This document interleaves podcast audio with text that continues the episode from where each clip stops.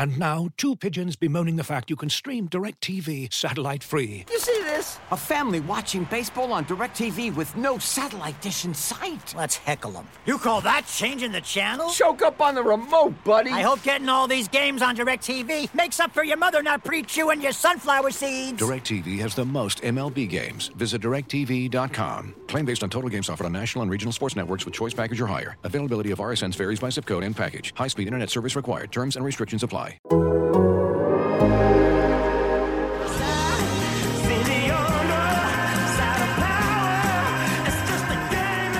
755 is real with David O'Brien and Eric O'Flaherty. Welcome back to 755 is real. I'm David O'Brien, Braves writer for The Athletic, with my co-host, former Braves reliever Eric O'Flaherty. What's up, Eric? How you doing, man? Not much, Dave. How you holding up? I'm doing good. It's been a rough, rough week, as you know. Um, rough month, but especially yep. this week. Um, we have a very special guest today. Longtime Braves pitching coach. He was a pitching coach when I came here in 02. And I had the pleasure of talking to him on a regular basis. He was a fountain of knowledge that he was always willing to share. And it's great to have him on the show today. Leo Mazzone. Welcome. Welcome, Leo. Welcome aboard to 755 is real, the appropriately named 755 is real for right now. Yeah, David, how are you? Haven't seen you in a while, but I think when I saw you talking, didn't I see you rocking there a little bit? I don't know if you knew it or not, but you were rocking a little bit. I might have been a little bit. I bet you are. yeah, well, absolutely. I mean, when you start talking about baseball or uh, great people like Hank Aaron and Don Sutton and Phil Niekro, and the list goes on. So, yeah, you know, you celebrate it though. You don't, you know, you, there's there's a yeah. certain sadness to it, but you celebrate it. Yeah, that's the only thing. Obviously, the only there, there are no pluses, but that's the only good thing about this past week was with the tragic death of the great, great immortal Hank Aaron. Is that there's been such a celebration of his life, and you're hearing so many people talk about what he meant to them, to the city, to the franchise, to baseball, to the world. And I think that's really cool that we're fun that a lot of people maybe that haven't heard all these stories are able to hear them, and you've got plenty of them. You know, and here here's one that uh, uh, I'm, we might, might not be sitting here talking uh, with me as a, a, career with the Braves without Hank Aaron. Uh, yeah. Back in 1978, uh, I was managing a co-op team in the Carolina League, and the Braves optioned eight players out to the club, and five of them were pitchers, and three of them ended up in the top ten in the league in pitching. So as that season wore on, the Braves started taking notice of what's going on with this pitching there in Kinston, Carolina, in the Carolina League, when we had them in our and we, not, we couldn't do what this guy's doing. Who is this guy? Well, at the end of the year, I get a call at home, and it's from Susan Bailey. It said, "Is this Leo Mazzone?" I said, "Yeah." It says, "This is Susan Bailey," and I went, "Do I know a Susan Bailey?" yeah, I'm, like, I'm trying to figure that out. Yeah, right, right. Eric, I go, "Gee, I mean, oh, what did I do?" I'm Henry Aaron's secretary, and I went, "Really?" She goes, "Yeah." She says, "Henry would like to talk to you." I said, "Okay." So he has. He said, "Leo, it's Hank Aaron, Henry Aaron." He goes uh, how would you like to fly down to Florida and go to the instruction league out down in Sarasota and check out all our young pitchers down there? I said, I'd love to. I said, when do you want to do it? And he goes, well, how about tomorrow? I said, I'm ready to go. He, he says, I'll see that I meet you at the airport at a certain time. Susan will take care of everything. Next day, I'm going down to meet Hank Aaron at the airport in Atlanta. Now I'm starting to realize, you know what? I'm, I'm going down there to meet Hank Aaron and going to play yeah. down in Florida. And I'm going, my golly, you know, now I start getting a little nervous, you know, thinking, how okay, old were you well, at the time, Leo? Well, I'd uh, pitched 10 years and Manny's three years. So I was right around 30, 31. And Hank's obviously the retired home yeah. run king, and he's the farm director. right. So, you know, and uh, uh, growing up with Aaron Mantle Mays in that era, yeah. you know, and uh, so anyway, um, uh, we meet at the airport. We get on the plane, and he says, Hey, I said, Yeah. He goes, You want a beer? I said, Yeah, I'd love one. So he, we had a beer together, and within an hour, wasn't nervous anymore. Was just talking like you and I and Eric are talking right now, and uh, and it was just like he'd known me his entire life. And I would, and I decided right then and there he would do the talking and I would do the listening. I was going to shut up and listen. Well, we get down to Florida and, and I'm there for a week, and it was pretty much like an interview, only it was you know looking at pictures. Do you like this guy? Who do you like? Who do you think? Where, you know, grade this guy out for me. And after a week, he said, uh, We'd like to offer you a job to join our organization. So I said, That's great. I said, What team do you want me to manage? He goes, he goes, No, no, no, no, no. He said, We want you to be a pitching coach. And uh, and I said, Okay. Well, in the meantime, Detroit had wanted me to manage Lakeland in the Florida State League. Uh-huh. And so the bottom line was the Braves offered two thousand more a, a, month than Detroit did to be a pitching coach instead of the manager. So I took the pitching coach job. What were you? Where were you when he called you? What was that? Uh, the group that you were with, the organization that you were with? The, uh, the Kinston and the Carolina League was a co-op team. I got you. So what they did was, or different organizations uh, uh, option players out to me to put right. together. Now I had to be approved by all the organizations that were uh, uh, optioning out guys. Uh-huh. Know, I had some from the Phillies, I had a couple from the Yankees, I had them from the Braves, and then mm-hmm. you put that all together. You run your own spring training there before a week or two before the season starts. And then, of course, you know you're the manager, the third base coach, or the pitching coach, or the hitting instructor. you're throwing four groups of BP every day. uh-huh. and um, so you know. Uh, but you know, at the time, it was you know at the time it was great. It was a lot of fun because people always ask me, "How come you could? How come you could be in the minor leagues for 24 years and then get to the big leagues for 18?" And I said, "Because I loved every minute of it." So, yeah. yeah you know, you'd love that too, and you create great relationships. So we had success there. The pitchers developed, and then that's when the Braves stepped in, and Hank was in charge of the farm system at the time. And he said one thing very important to me. He says, "I don't care what you do, you take care of those pitchers." And I, and, and, and, you know what? Bobby Cox said the same thing to me when I went to the big leagues with him in '90. He says, "I don't care what you do, take care of the pitchers." Wasn't that in that? They both those bosses gave me the leeway to do whatever I wanted. I had uh-huh. no interference from nobody as far as how to handle pitching staffs. It was my job to take care of them, make sure that they stayed healthy, and interact with them the way a pitching coach should. Well, Leo, I don't know how your career went up until Kinston, but I, th- I, would say that everything kind of fell into place when your two bosses are Hank Aaron and Bobby Cox. yeah. No question about it. And, and uh, you know, it's uh, uh, uh, and Hank was a guy that he, he, he, you know, he'd offer you a little, didn't say much, but when he did, you listen. He says, Leo, he said, I want to tell you one thing right now. He says, you tell your pitchers, we can, we can, uh, um, how do I say it? Um, oh, we can time a jet coming through the strike zone if we see it often enough you know, or he would, you know, he would give me. He, one time we had a, a four four games going at once in an exhibition game, and I was behind home plate. And he said, "Leo, your your pitcher's fixing to give up a home run." I said, "Really?" He goes, "Yeah." About two pitches later, the guy gave up a home run. I said, "How'd you know that?" He said, "He's been pitching way too much in the heart of the plate the whole time he's been out there." So you know, little things yeah. like that. But uh, and then during spring training, Leo, let's go to Okeechobee Steakhouse. He'd have a private table down in West Palm Beach at Okeechobee Steakhouse. He could, we'd take me to dinner, and this was at least once a week. And uh, and he says, Lee, would you do me a favor? He said, Would you go to the bar and get me a glass of wine? He said, Because if I get out of this table and I go up to that bar to get a glass of wine, he said, I'll never get back. Uh-huh. and he, and the thing he did for me though was when Bobby got there in uh, in 1986, and Bobby had a big a big organizational meeting, and uh, uh, was going to turn an offensive oriented organization into a pitching one. When Hank said, when I was a minor league pitching coach, and Hank spoke up and said, Leo's pitching staffs don't get sore arms. And they don't. And that was the thing I was always most proud of in the minor leagues and the big leagues, as you well know. Mm-hmm. And uh, he said, these guys don't get sore arms. Once he, Hank made that point, coming from Hank Aaron, that Leo's pitchers don't get sore arms, uh-huh. then that's when my stock rose in 1986 when Bobby took over. Had the right guys in your corner.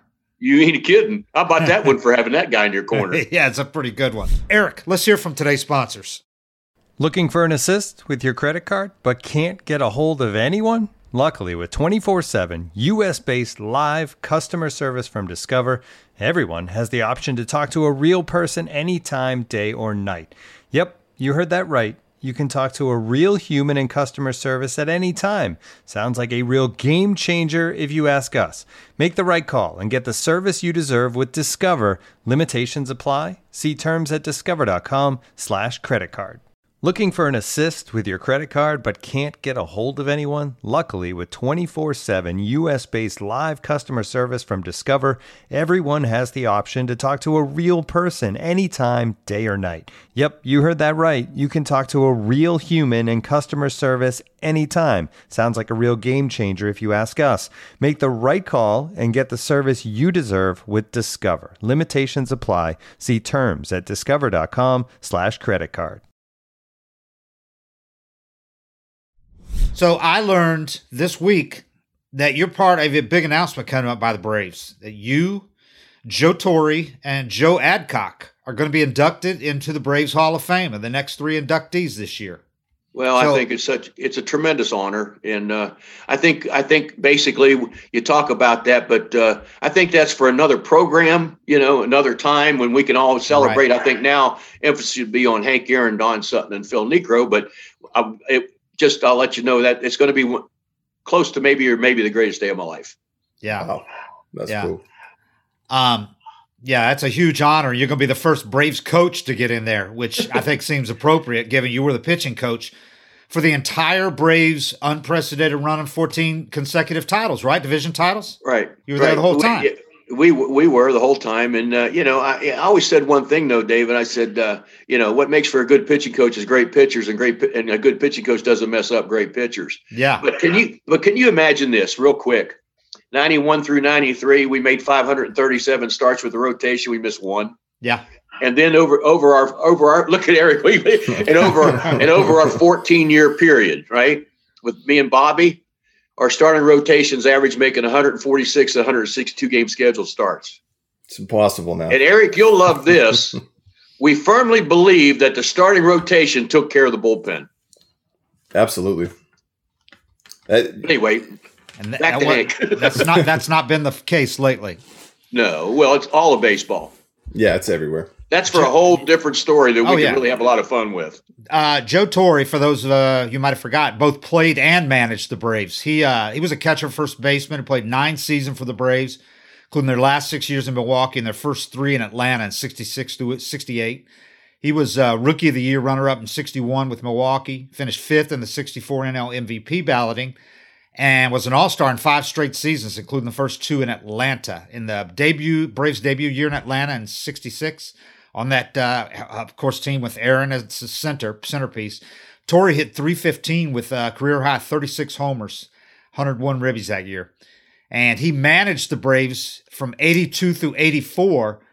Including a division title in '82, he was Torre was 41 year. That was the only Braves division title between the one they won in 1969 and the first, the worst of first season that you were part of in 91. That was their only division title in that right. stretch.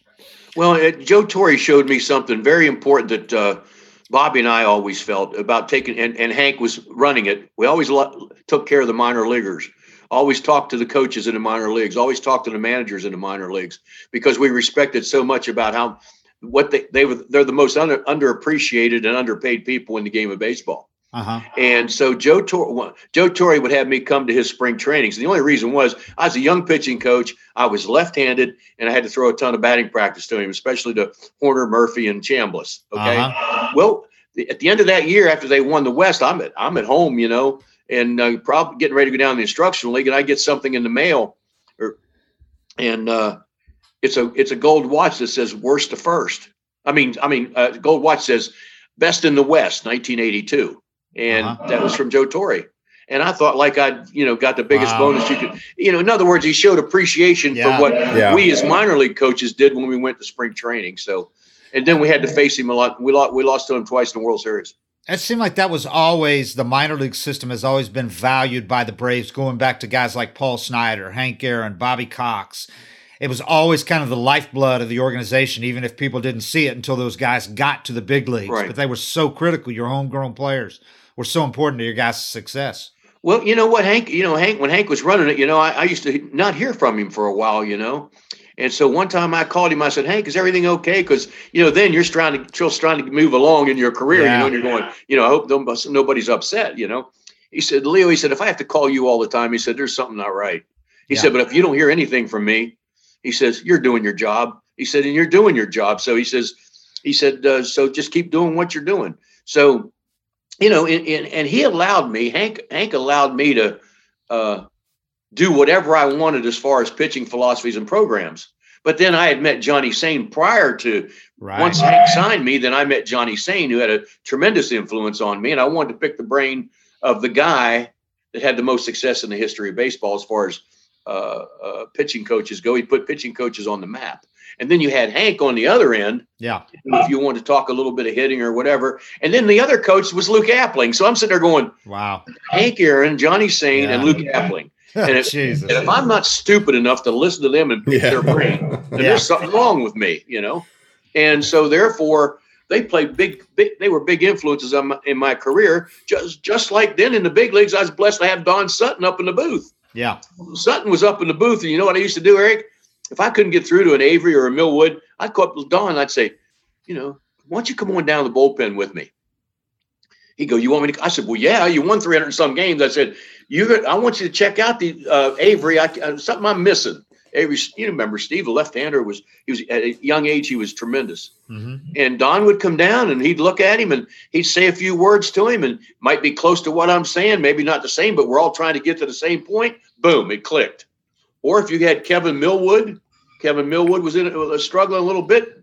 He came down. Next start, Millwood was ready to roll. So every once in a while, you need a different voice. Might be saying the same thing, but Yeah. why not take advantage of the tools that are available to you? You know, if you have Yeah. Don Sutton up there, come on. You know what I mean? Give me a break. Kind of So- put the ego aside and not worry about, you know, uh, somebody Right. else getting credit for it or anything like right. that. No, I didn't Yeah, care about cares? that. All Who I cared about was the guy staying healthy. Yeah. So that's what, and Hank let me develop throwing programs for the minor league st- rotation. And then we did it for relievers too. For example, Eric, you'll like this.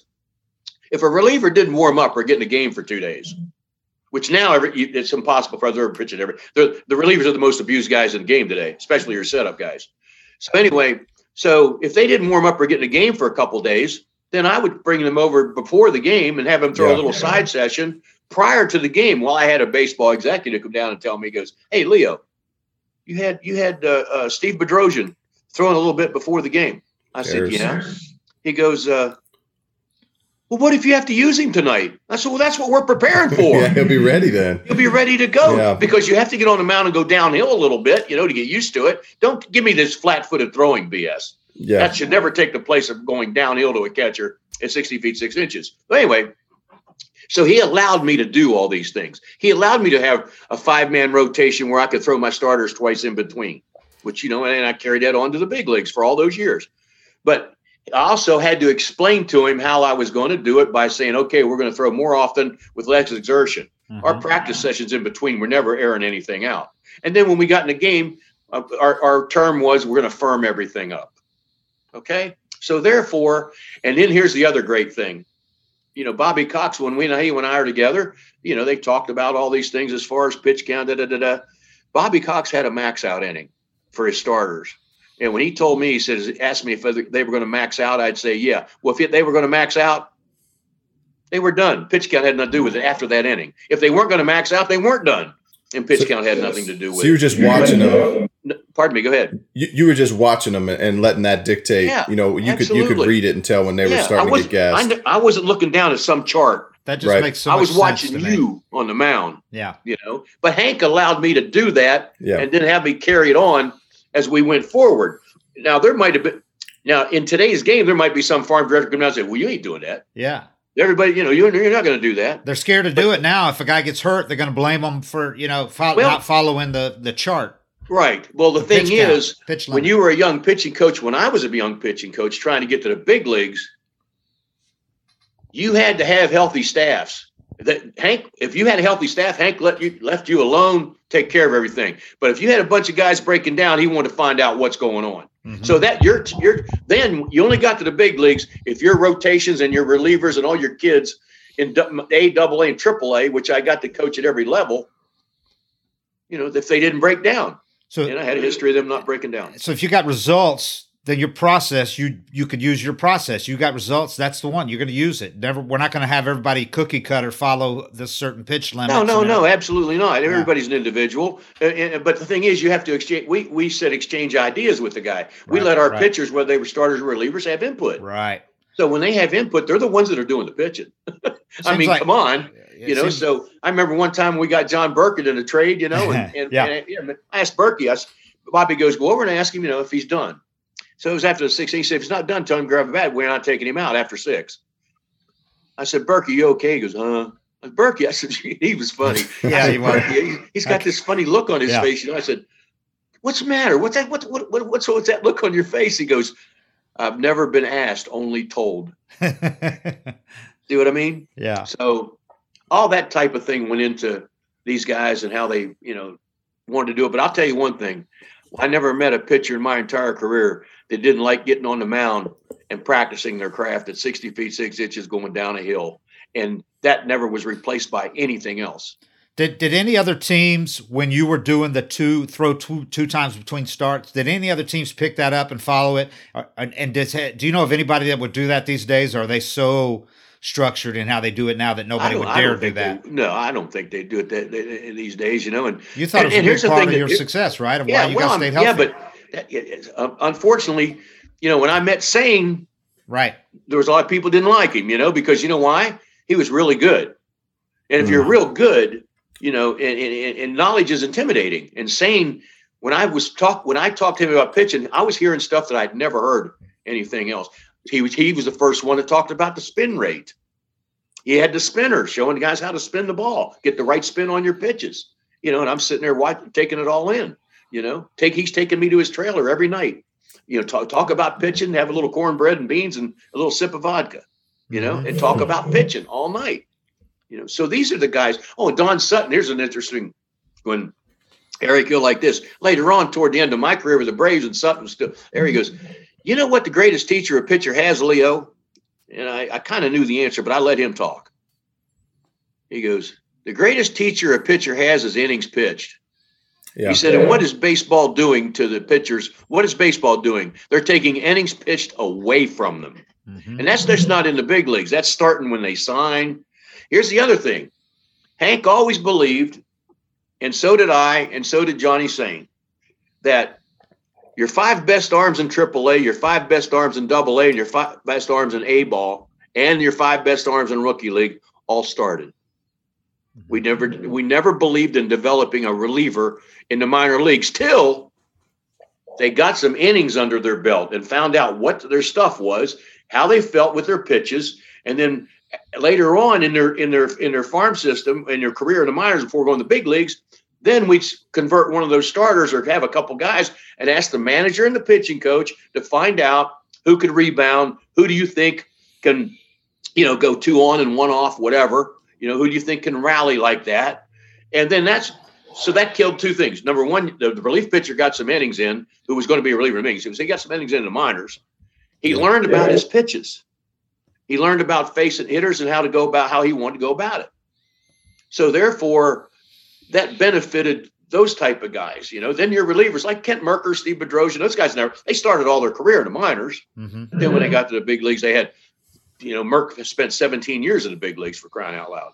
They knew how to pitch though As when they got to that point. Huh? You know, when by the time you switch them to relievers, I always feel like those guys that had a lot of innings under their belt when they get converted to relief pitchers, Right, they actually know how to pitch as Yeah, relievers, yeah, they knew how and that's they, the best they, combo. they knew what they had instead of just going out there and rocking fire, you know. And yeah, so, you know, I know you had a great career as a reliever. You get you you guys had one of the best bullpens I've ever seen, and uh, with you and you had nasty stuff. 2010. My problem my problem with all that is is that if I it would it would kill me if somebody got hurt, and I just couldn't stand that. But the bottom line was the way. See, what we used to do, Eric, is go more often with less exertion. Now baseball goes as much exertion as you can possibly exert, and then less often as far as throwing. they won't even let you long toss anymore in a lot of organizations. They cap you at 120 feet, and it's Yeah, you know one maybe throw once between uh, games, or if you get up, you know, get warming up in the bullpen for me was that was when you practiced. You know, if you got dry humped, if you didn't get in the game, you got some extra reps in, and you have to know how to control that. You know, that's Right. that's why I was at my best in Atlanta because I was off the mound almost every day. there you go. and you have to that falls Yeah. on the pitcher to manage you know that falls on the pitcher to control the effort level and everything but i was off the mound probably 120 times a year Right. and and if you brought me in the game it was like man i've already practiced this pitch you know there was never any of that rustiness and, and so i always felt like that was why i was so good in atlanta was because i was up and pitching and in the game so much No, I agree with you 100. percent And you guys, you you had a hell of a bullpen too for there for a couple years that uh, I admired uh, a lot. And uh, you know, but we always felt that you know, the rotation would take care of the bullpen a little more than uh, what they do now because and and you know Maddux always used to say that. He said you know it's our job to take care of the bullpen so yeah. down the stretch we got They're our guys sharp in the bullpen to take care of us. Mm-hmm. and uh, and the other thing Maddux refused to throw a throw a baseball period in between starts unless it was 60 feet six inches going downhill really? Yeah. Oh yeah flat-footed throwing should never take the place of anything like that or you know, the, you know long talk whatever but, what did he know though Leo yeah, right. But he's, you know, but he, he, it was very important. And, and, and we all did that, though, Eric. All of us ended up doing that. We had so many guys down the bullpen. Bobby look out and go, "Where's all, where's all our pitchers?" You know, during batting practice. Well, if if we had a young pitcher down there and he was left-handed, I had Glavine down there with him. If we had yeah. a young pitcher like I had Maddux down there with him, so we'd have a little pitching get together every day down the bullpen. You know, now what's more important, having all those guys? And Bobby loved it so you had all those guys down the bullpen picking each other's brain, exchanging ideas.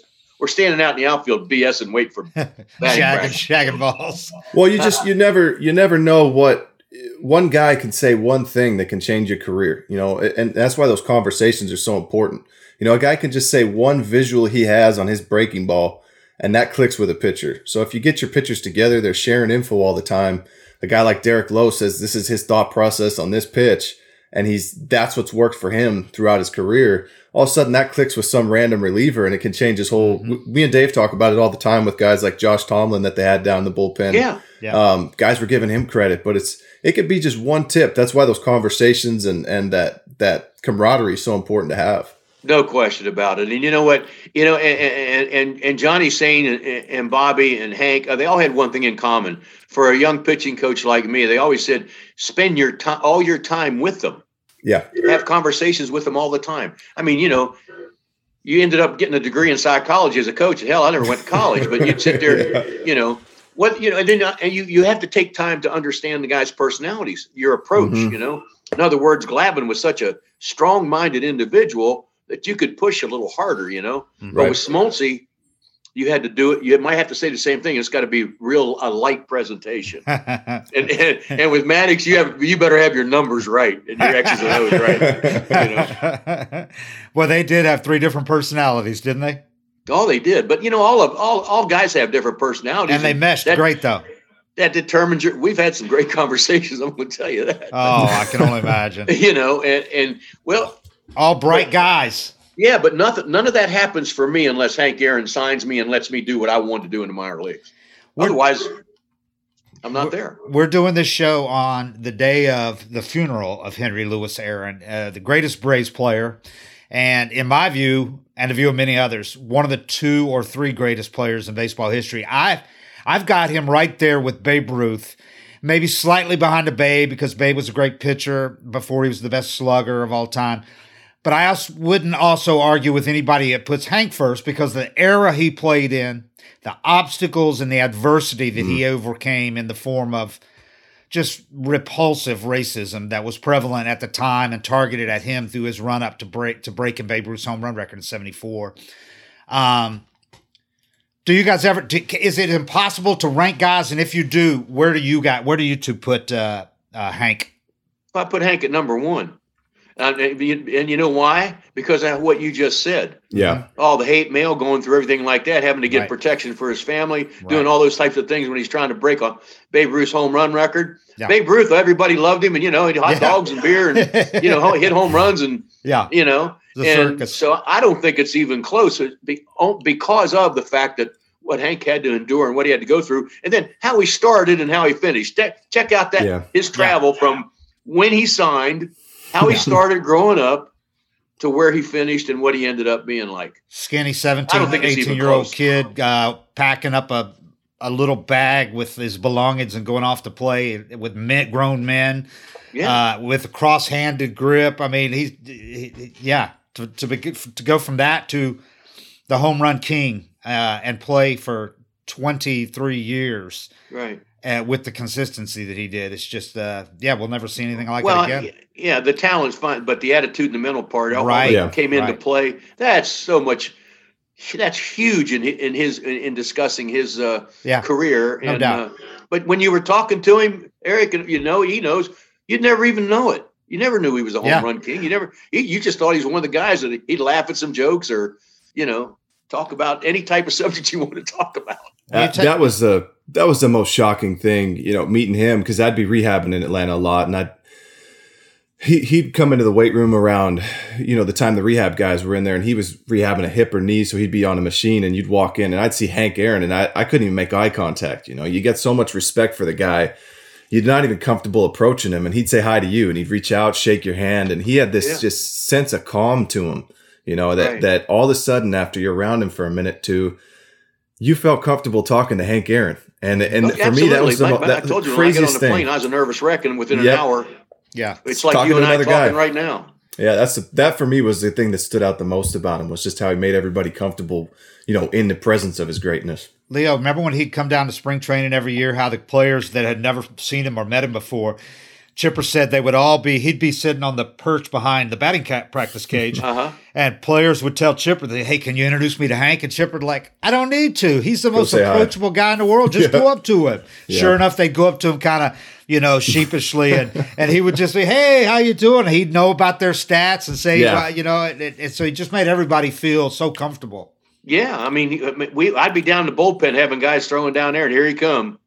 He Yep. said, "What what we got going on here today, Leo?" Wow. And then he'd look, he'd watch some of those guys throw, and uh, and uh, he'd say, "Man, Maddux got some movement on that ball, Leo." I said, "Yes, he does." he says, "How's he do that?" So I explained to him how he did it, and and uh, uh, you know, he would look at Glavine and say, "Great change up," you know, what a Uh-huh. great change of speeds, and and uh, you know, he loved Avery because Avery had a killer instinct in him at a very young age. You know, at 21, he was an 18 game winner, but and stubborn, which Yeah. I, we all love that. We all Uh-huh. love that. We, we want a pitcher to be stubborn. So, but he knew all those guys, Mercker, all the guys that they drafted, and uh, he knew them personally. He made it fact. He made it. It made it where he knew who they were, what they did, and and. uh but he always wanted to talk to the coaches and always wanted to talk to the pitching coaches, the hitting coaches, whatever. So he made himself available, Yeah. Yeah, you know, sure. and you'd have, you'd had to be an idiot not to take advantage of it.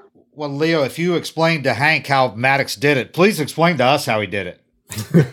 Well, I mean, Easier said than done, huh? no, no, no, no, no, no. I mean, you know, when he when he came over in the in the trade, uh, I mean, uh, when we signed as a free agent from Yeah. the Cubs, well, the first thing I did was say, "Give me your checkpoints." I didn't say it. Mm. He goes, "I'll give you my checkpoints." He said, "And I and, and you tell me how you guys are getting to the World Series, and your guys are not all making their starts for two years in a row." I said, Uh-huh. "Okay, we'll I'll- we'll trade." Anyway, he said the key to his pitching was his alignment and where he landed. For example, if you used to look at him on the rubber, if he was going down and away to a right-handed hitter, Mm. he aligned his body up to that down and away strike, picked his foot up, and stepped to the target. If he was going, so in other words, if he was working each side of the plate, there'd be a half a wi- foot width difference in where he landed Mhm. whether he was going the first base side of home plate or third base side of home plate. And if you ever noticed that when he looked every once in a while, he'd look down after a pitch and see where he's where he landed. And so his it was his alignment, he, you know, the fastball command, and that was that was how he got movement on both sides.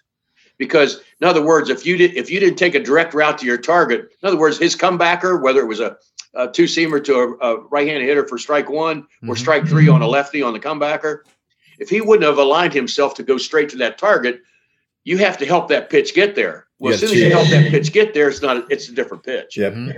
You know. So I one time, Dave, you'll like this. So he explained all that to me, you know, and I'm watching, you know, going like this, and so boom, boom, boom, boom. Well, anyway, uh, Glavine was off target one day.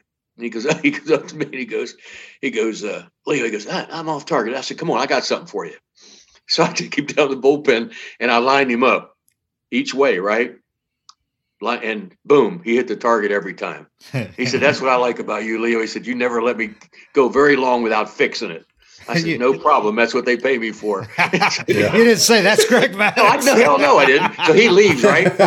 So, so, so Smoltzy comes down and goes, ah, da, da, da. you know, how- you know him in between starts, he drives himself crazy. Right. Yeah, yeah. So anyway, I tell him the same thing. He goes, "You've been talking to Maddux." I said, "I said, yeah, but don't tell Glavine that. He thinks it's my idea." so that So was I- the kind of you know, but Seriously, we taught that to every pitcher. Then it came in. Everybody wanted to know how John Burkett, Jaret Wright, and all those guys turned their careers around. Uh-huh. It was all based on fastball command. And when they learned how to align themselves to the plate, they start banging that target. And when they th- when they didn't try to go over 100, percent they hit it every time. And so if much you, of that try to go from over 100%, then you're not going to hit it. And you Yeah, I heard so you much of that saying from that. Maddux, huh? I heard you saying, um, I heard a quote of yours about superpower. That pitchers trying to use superpower when they get tired or when they want to challenge a hitter. Right. Yeah, I, I like that a lot because I think that's something that that's a trap that a lot of pitchers fall into is trying to be better than they are or try to go get more than they have. And yeah, you're, I love that because that's just that's when you get in trouble. No question, Eric. You know, we used to say, look, you know, I used to tell the guys, look, you're going to get face adversity in the game at least two or three times, you know, unless you're really Yeah. on. And I said, you're on 60% of the time, and the other 40% you got to figure out your way. I said, but if you try to resort to superpower and super control, you won't have damage control in the inning. You, Yep. Then you might get knocked out because superpower means you're going to overthrow, which Yep. means you're probably going to go up in the zone when you don't want to.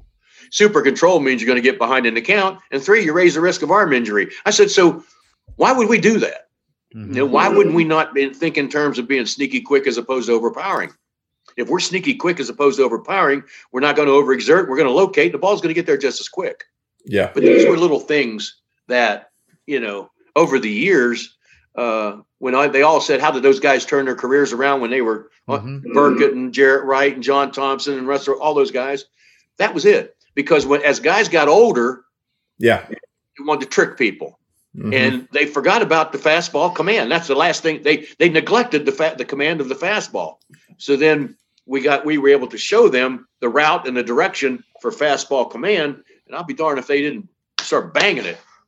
They asked John Burkett. They said, he said, "How did you turn your career around?" He said, "Well, the Braves pitching coach told me my slider was lousy." And he, he said, "So because I, you know what I told him is every time you're in a slider situation, throw a fastball." And he's he got so many guys caught looking, Uh-huh. et cetera, you know. But these are all little things that, as Eric knows, it goes on constantly. I don't think it goes on as much anymore. Probably it's more of a, you know, uh, a, a percentage game and all that type Yeah. of thing. And uh, you know, I think there's a place for that, but I, I think that shouldn't overrule anything that we're talking about right here. uh, Berkey. I had covered Berkey when he was with Florida before he came up here, and he was such a colorful character. I I, I could imagine him being a great fourth for the big three if he'd have been here for ten years because his personality was would have Oh. been a perfect complement to those guys. He was, You know what? We're we're we're down in we're we're playing. Uh, uh, Bobby goes. Uh, Tampa's thinking of letting Burkett go. You know, he went. I said, "Well, let's go. Let's get him." He ends up in the starting rotation, pitching opening day, and making the All Star team. and I'm telling you, what funny. I Oh, mean, yeah. you, you didn't have to say nothing. Sneaky just look funny. at him. Yeah. Just look at him. You start laughing. You know, goofy dude, but Yeah, really oh, yeah. smart. Really smart. Yeah. You know, he bowled several, a bunch of 300 games. He was a 300 bowler. Yeah. Yeah. Yeah. People didn't I think that, had a, and if you saw him line up as, as, as Yeah. you know, look down and line up his Right. fastball, that's what you thought about, you know. So One day he took a couple of riders out to. Uh, he was all proud of this. We were at spring training down in Melbourne, Florida, and he uh, he goes, "Come here, I want to show y'all something." He took me and another rider out to his car, way out in the parking lot, to show us the big stereo that he had just gotten put in his car. it was great. It's like, what are we in high school? That's awesome. yeah, right. Yeah, as long, I just, I just, I hope it wasn't an eight track. no, it was cassette back then. I think. oh, cassette then. Okay. Um, hey, by the way, Leo, you so you guys won 14 consecutive division titles in a 15 year span. What was the feeling among the coaches and Bobby Cox and the players, the pitchers? Could you guys have caught the Montreal Expos that year when they were leading when the seasons got shut down? Well, I think Bobby Cox said it best. We're up in Montreal. I'm trying to think of the general manager's name. Uh, me- remember when he came in that year? They said, "Well, there's a, a new sheriff in town." You know, you know how sunny new Yeah. sheriff in town. That followed Dombrowski in there? No, no, no, no. It was before him. Uh, you'll you'll figure it out. Anyway, we were five, like I think five games out or so, and uh, the next year, of course, the new sheriff in town said, "Well, we that we should be declared uh, division winners because Uh-huh. Bobby Bobby chased him down in Montreal He said, "There's no way in hell you would have kept that five run lead, five run, uh, um, five game lead on us." He says, "And new sheriff in town or not," he said, "I'm telling you, you can't declare yourself the division champs because we would have caught your ass." That's funny. I yeah. can see Bobby doing that. oh yeah, absolutely, I can. And and what Eric don't know is uh, Eric had him later on in Bobby's career. Early on in Bobby's career, ooh boy, he, oh, I got a taste of it. Huh? I got a taste of it in Boston oh, one yeah. time. Yeah, me too. He got yeah. me one time. You know, we we're we sitting. This is in ni- 1991, and we finally catch the Dodgers in L.A. Right, and so anyway, uh, he goes. Smoltz is ahead five to nothing in the fifth, and now he's five to one. He's falling apart. You know, walks, wild pitches. You know, everybody. So it's five to three with runners on second and third. And he says, "What do you think, Leo?" I said, "I, I think we should take him out." He goes, "No, no, no, I don't, I don't care. I'm going to." I, he says, "Should you we leave him in?" I said, "I give him one more hitter." No, no, no, I, I don't care what you want. I said, "Well, you asked me. You know, I'm yeah. telling you. You asked me my opinion. I don't care. You don't want me to take him out, do you?" I said, "No, you asked me. I don't care. I'm taking him out anyway." I said, "Well, do what you want." when he goes out to the mound, I thought, "What in the world was that all about?" So I took my hat off and scratched my head. Right. Smoltzy goes back in and sits down, and Smoltzy goes, "What's that all about? What are you taking me out for?" I said, "Because you're fixing to blow it that way. So just be quiet." anyway, anyway, Bobby doesn't speak to me the rest of the game. You know, I'm going, wonder, wonder who ticked him off. I said, oh, I bet Smoltzy made a face at him on the mound, you know, something like that. Because he took Bobby used to say, don't make a face at me when I come out there and place that ball in my glove in my glove hand.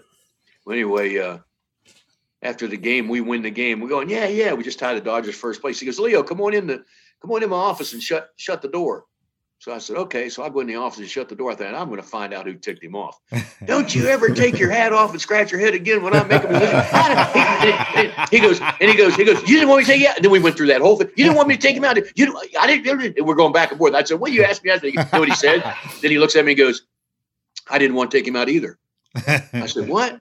He goes, I didn't want to take him out either. He said, I'm going to tell you why I took him out. He said, I'm sending a message to that young rotation you got out there that we're in a pennant race now, and the word potential does not exist anymore. I mm. want results. And I, said, I sat there, you know, in a chair like this in his office, and he goes, What do you think of that? I said, I think that's the smartest thing I ever heard. He goes, Good, get the hell out of here. but there's the see what I mean? There's yeah. mm-hmm. he said, I didn't want to take him out either. Yeah. But that's that's why you know, he's in the Hall of Fame. He's in the Hall. The main reason he's in the Hall of Fame, which there's a ton of reasons why, is because of the way he handled pitchers. Yeah. Yep. And he loved pitchers and he made them first class citizens. And the other reason, and, and, and you know, there, there's all this common thing with Don Sutton, Hall of Fame, Hank Aaron, Hall of Fame, Phil Niekro, Hall of Fame, and the list goes on and on. You know, with the Braves and uh, the, the, the great pitchers and the Chipper Jones, and they all had one thing in common: they weren't always great talent, but they cared. They cared about their teammates, they cared about their coaches, and they respected the game. And uh, that's why we've uh, taken a big hit over the last couple of weeks. Yeah.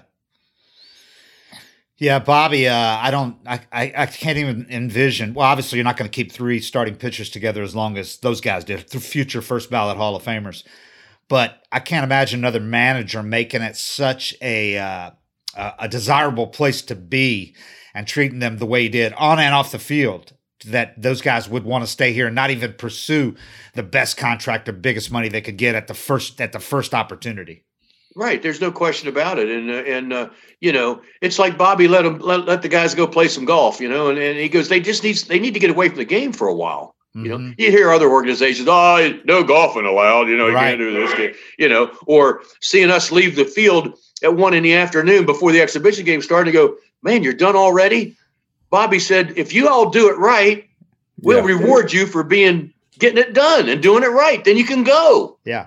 How about this? Other manager, oh, well, we're going to stay here. And you know what all that, well, anybody, any manager in baseball or all those guys that say, we're going to work all day, da, da, da, da, da, da, da, that's eyewash. Uh-huh. Yep. All they're doing is trying to show off for every, and, and you don't get nothing done. How about this? No pitchers shagging. Why do you think all these other pitchers wanted to come over, Eric? No, no shit. You know, when you're done, you're done. yeah, you know? it was awesome. Yeah, it, it was awesome, wasn't it? And then they have the guys go, "How many you got? How many we need to run in spring training?" I said, "Look, here's the here's the rule. We're going to throw a lot and run a little. So run what you think you need to do to get ready to to go. My two best years, I'm not sure I ran at all. I think I just yeah, jumped I on elliptical a couple times a week. Yeah, I mean, you know, and, and then you go to other places, Eric, and they're running them in the ground, you know, yeah.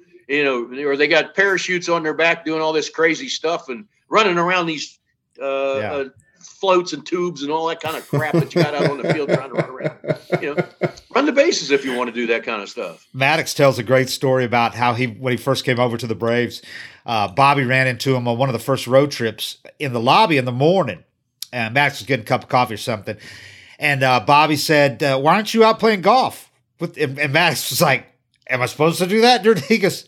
Yeah, go out and play golf with those guys. He wanted those guys to go out and play. He knew it was a release for him mentally. Right, right. Well, you know, and, and get to know each other. Yeah, you yeah. Know, I mean, create a friendship. Yeah. But I remember one time, you know, one time, uh, you know, Bobby said, "Okay, you put whatever pictures you want on field one, whatever pictures you want on field two. But then he would say, "Put the horses on one, uh-huh. and put the other guys on two. Well, Schuerholz came to me. He says it's rather obvious, uh, mm-hmm. you know, who's making what the, the pictures you have where. I said, yeah, we got the horses on one and the, and the other guys on two. Not to know that. And he said, well, you know, it's obvious. And I said, well, look, I said, those guys are the ones going to be together all year. Let them get to know each other and get get get acquainted. Mm-hmm. But as you well know, David, when I was down there, all the guys got to pitch. Yeah. We would have never found Greg McMichael. He was on field too and made the major league club. For, so I had a rule, Eric. Any any major league player that was in the big league camp, they're all going to pitch. Mm-hmm. They're yeah. not there just to back up. I had no such thing as a backup. If I had any backups, it was when the minor league guys showed up. Yeah. You know, or they designated three backups for me for the big league club before the minor league guys got there. Right. So if I've got Eric O'Flaherty pitching on on on field one and and and he's a reliever, but I want to bring him in earlier to face a, a better hitter, better hitters. Mm-hmm. I'm going to do that, knowing that I'm not going to run out right. major league pitchers. I'm going to do whatever I want to do because they gave me those three guys. I mean, I remember as a youngster, I was a young left-hander that pitched 10 years in the minors, right? And I went to the big league camp with the Oakland A's, and they said, You're backing up first. You're the backup guy. Okay. Well, hell, I went six, seven days just sitting there watching the games. Yep. They didn't care whether you threw or not. I did, mm-hmm. went through on my own. So I learned that. I said, Well, I'm not going to do that. Mm-hmm. You know? Yeah, then you're you're costing them time to develop. You know, they'd be better off sitting over and pitching in the minor league side. Absolutely, or being around managers who used to say, "Okay, let's get all the pitchers over on field two. Let's get them out of the way so we can get some real work done." Yeah, and I used to hear that and go, "Well, they, they ain't gonna win. they're not gonna win. If they think that, they're not gonna win." Yep. Leo, you got a uh, didn't you get a tattoo to to as a tribute to the 14 division titles? You still got yeah, that, right? Got, you didn't get it yeah, covered over, did you? It's a, it's a it's a it's a pennant flag with 14 straight in it on my left shoulder. How'd that come about? Who dared you to get that? Uh, Kevin Millar. I can believe that. I can believe that having covered him the, with the Marlins. Right, right. But I'm glad I got it. I mean, yeah. because, you know, it wasn't that I wanted a tattoo. It was that I said it means something. Yeah.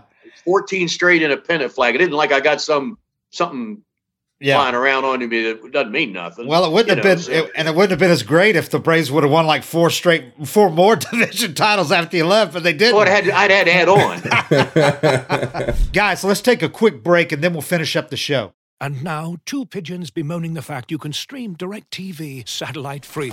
Hey, Frank, a little birdie told me you don't need a satellite dish to get DirecTV. What's little birdie? Was it Jimmy the Sparrow? It's a figure of speech. Point is, you can stream DirecTV over the internet now. Oh, sure. Next, you're going to tell me those big birds are made of metal and filled with people, right? you mean airplanes? Stream DirecTV without a satellite dish. Visit directv.com. High speed internet service required. Terms and restrictions apply. As you've probably heard by now, we've teamed up with BetMGM this season. We'll be using BetMGM lines to make all of our picks, and we'll have special offers for our listeners each week. If you haven't signed up for BetMGM yet, use bonus code The Athletic, and you'll get a one-year subscription to The Athletic, plus up to a $1,500 first bet offer on your first wager with BetMGM. Here's how it works. Download the BetMGM app and sign up using bonus code The Athletic. Make your first deposit of at least $10, place your first bet on any game, and claim your voucher for a one year subscription to The Athletic. See BetMGM.com for terms. U.S. promotional offers not available in D.C., Mississippi, New York, Nevada, Ontario, or Puerto Rico. Gambling problem? Call 1-800-GAMBLER. Available in the U.S. Call 877-8-HOPE-NY or text HOPE-NY 467-369 in New York. Call 1-800-NEXT-STEP in Arizona. 1-800-327-5050 in Massachusetts. 1-800-BETS-OFF in Iowa. 1-800-270-7117 for confidential help in Michigan. 1-800-981-0023 in Puerto Rico. First bet offer for new customers only in partnership with Kansas Crossing Casino and Hotel. Don't forget, if you haven't signed up for BetMGM yet, use bonus code The Athletic, and you'll get a one-year subscription to The Athletic, plus up to a fifteen hundred dollar first bet offer on your first wager.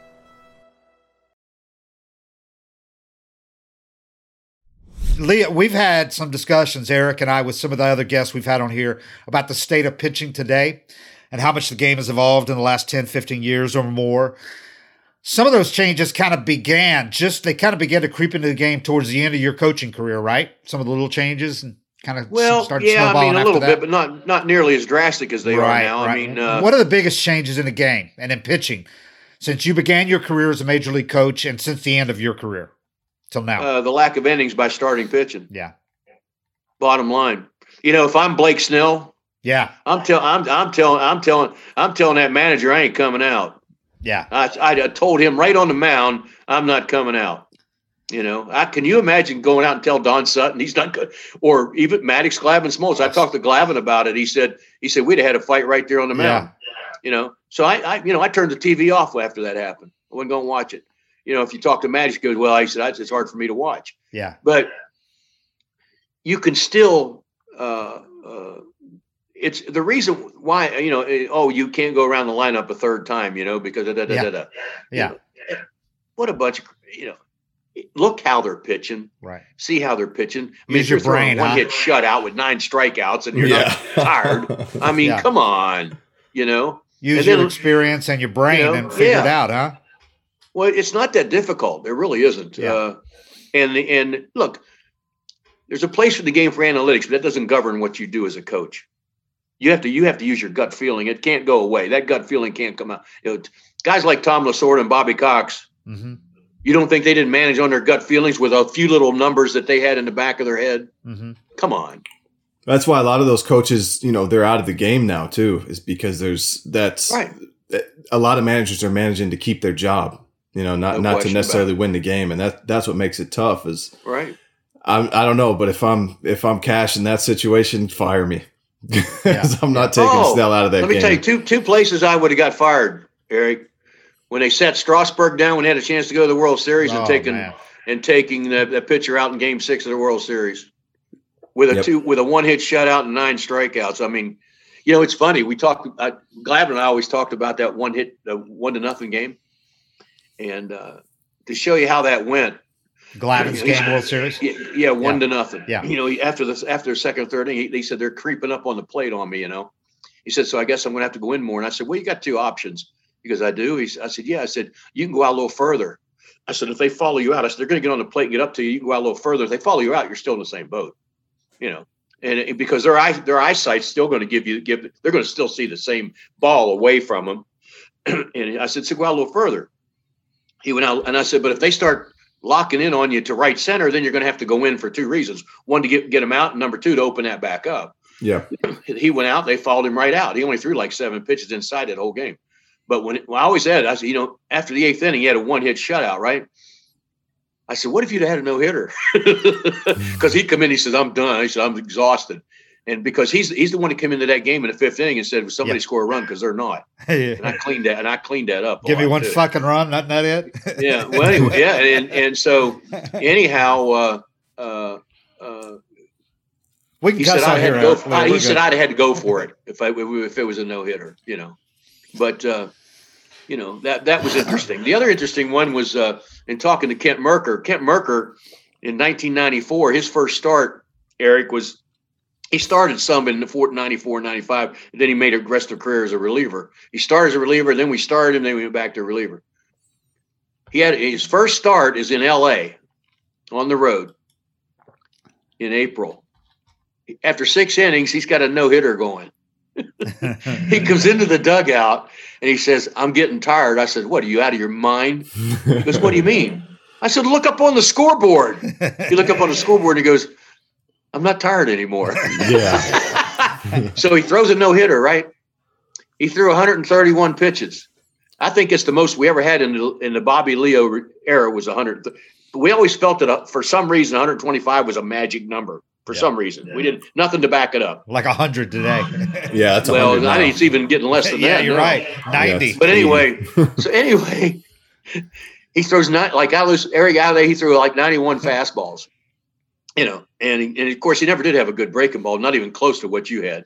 But he, and he had a pretty good changeup, but his fastball would explode at the cut of the grass and then explode into the hitter, which a radar gun doesn't tell you that because he, he was always around 89 or whatever. Right. And uh, after that, he threw the no hitter, right? And then I tell everybody he only pitched 17 years after that. Yeah. He no, he wouldn't even have been allowed to come close to throwing that no hitter today. Yeah. Yeah. There's guys that have been throwing no hitters that are taken out now, and and uh, sixth. look, yeah. It's not. A, it's it's not. It, you don't abuse anybody. It's based on common sense. I mean, but you don't want to abuse any pitchers. You never do want to do that. And and and if you ha- and if you need a number to as a pitching coach, if you need a number to, to determine that, I don't think you should be a pitching coach. Leo, yeah, you could just watch it. You could just watch guys, and it, so much of it is, is how much, you. how many stressful innings have they had? You know, Absolutely. how many guys have been on? How many times they had to pitch out of trouble? Mm-hmm. That right. that plays into it just as much as the number. You know, you could throw eighty stressful pitches and be gas, or you could throw yeah. one twenty and cruise. You know, if if you're going deep into counts but never really pitching in jams and stuff, I think. Yeah you know that's just something that's kind of missing from from gauging a, a pitcher's stress these days. Right, Leo. Well, you, know, you know what, Eric? Here's a good one you'll like. They used to say, you know, making all these changes. You know, have one pitcher pitches one fitter and a pitcher and, and five, ten pitchers a game, five on each side minimum. yeah. Well, you know what I used to do with the setup guys? I used to do everything I could to have our setup guys either improve or develop a straight change. Yeah. Because I always felt that if we had good straight changes, that would negate the lefty lefty righty righty matchups. For example, David Mike Remlinger, right? He was a left-handed setup guy for four years for us, mm-hmm. right? Yep.